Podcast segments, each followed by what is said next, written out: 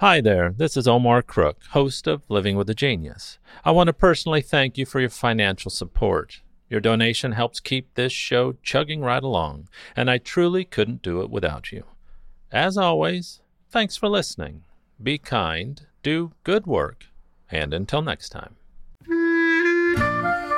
Here's Living with a Genius for May 23rd, 2020.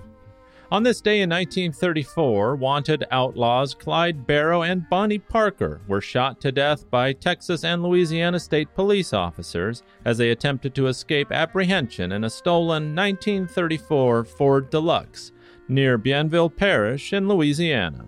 Beginning in early 1932, Parker and Barrow set off on a two year crime spree evading local police in rural Texas, Louisiana, and New Mexico before drawing the attention of federal authorities at the Bureau of Investigation.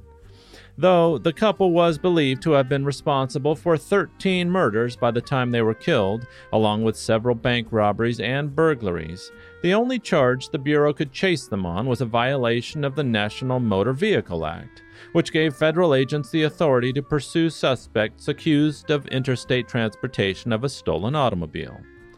The car in question was a Ford, stolen in Illinois and found abandoned in Pawhuska, Oklahoma.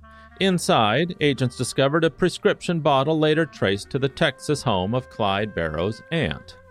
As authorities stepped up the pressure to catch the outlaw couple, the heavily armed Barrow and Parker were joined at various times by the convicted murderer Raymond Hamilton, whom they helped break out of jail in 1934.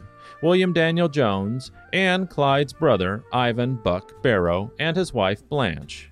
In the spring of 1934, federal agents traced the Barrow Parker gang to a remote county in southwest Louisiana, where the Methvin family was said to have been aiding and abetting the outlaws for over a year. Bonnie and Clyde, along with some of the Methvins, had staged a party at Black Lake, Louisiana, on the night of May 21st. Two days later, just before dawn, a posse of police officers from Texas and Louisiana laid an ambush along the highway near Sailes, Louisiana. When Parker and Barrow appeared, going some 85 miles an hour in another stolen Ford, a four door 1934 Deluxe with a V8 engine, the officers let loose with a hail of bullets, leaving the couple no chance of survival despite the small arsenal of weapons they had with them. The bullet ridden Deluxe, originally owned by Ruth Warren of Topeka, Kansas, was later exhibited at carnivals and fairs, then sold as a collector's item in 1988 to the Primm Family Resort and Casino in Las Vegas, who purchased it for some $250,000. Barrow's enthusiasm for cars was evident in a letter he wrote earlier in the spring of 1934, addressed to Henry Ford himself. While I still have got breath in my lungs, I will tell you what a dandy car you make. I've drove Fords exclusively when I could get away with one. For sustained speed and freedom from trouble, the Ford has got every other car skinned, and even if my business hadn't been strictly legal, it don't hurt anything to tell you what a fine car you got in the V8. But in the end, Ruth Warren's stolen 1930 Ford V8 Deluxe wasn't fast enough to outrun the long arm of the law. Thanks for listening.